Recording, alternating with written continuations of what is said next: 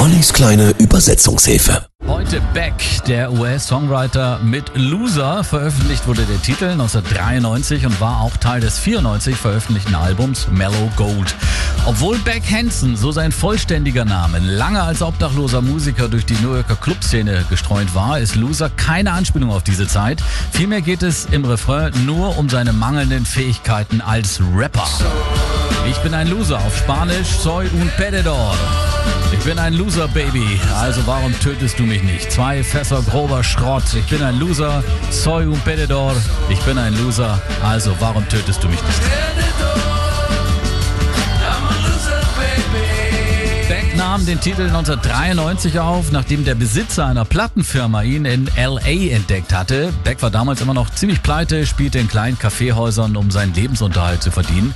Immer wieder haben Fans dann versucht, einen tiefgründigen Sinn in dem Text zu finden, allerdings vergeblich. Beck selber bezeichnete den Inhalt als ziemlich sinnbefreit und auf keinen Fall autobiografisch.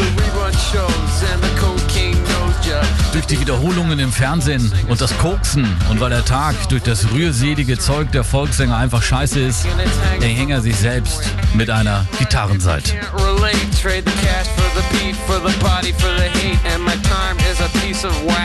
Obwohl Loser nicht sein Leben beschreibt, klebte durch diesen Titel ziemlich lange natürlich das Image eines schrägen Freaks an ihm, der gegen das Establishment wettert. Damit konnte er aber ganz gut leben, denn Loser wurde 1994 weltweit Nummer 1. Zur Zeit der Schimpansen war ich ein Affe.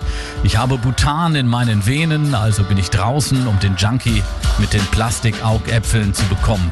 Besprühe das Gemüse, Hundefutter konkurriert mit den Strumpfhosen der Muskelprotze. Ziemlich schräg, Loser von Beck in der kleinen Übersetzungshilfe. Jederzeit zum Nachhören auf unserer Homepage und auch als Podcast.